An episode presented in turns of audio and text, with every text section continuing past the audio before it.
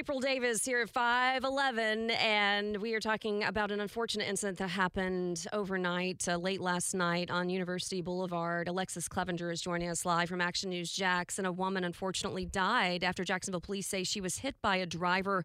She had gotten out of her car, Alexus, to try and help a dog who was in the middle of the road. What do we know about this?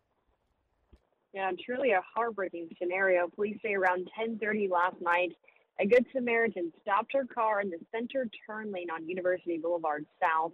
She was trying to help an injured dog that was hit by a car when she too was also hit. Now, police say a small SUV came through and hit her. Now, that driver stayed at the scene and is cooperating. The woman was taken to a hospital, but unfortunately died. And JSO says this marks the 137th traffic death this year in Duval County. JSO also says there's no sign of impairment in the driver, and they are continuing their investigation. Now, right now, we don't have any uh, information on the woman's name that has not been released yet, but we are working to find that out.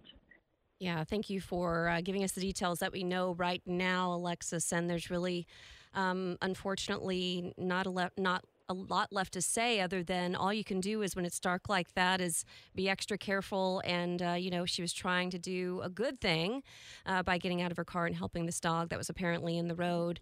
Uh, people were asking in the newsroom about the dog. We don't have any information on the dog. We had a, a woman lose her life, and that's what we know at this time. Thank you so much for that live report. And of course, this was happening just blocks away from Love Grove Elementary on University Boulevard. And we've had several uh, fatalities along University Boulevard already this year. Uh, so uh, we know that that can be a high traffic area and a dangerous area. And uh, whenever you're in those areas, you got to be extra careful.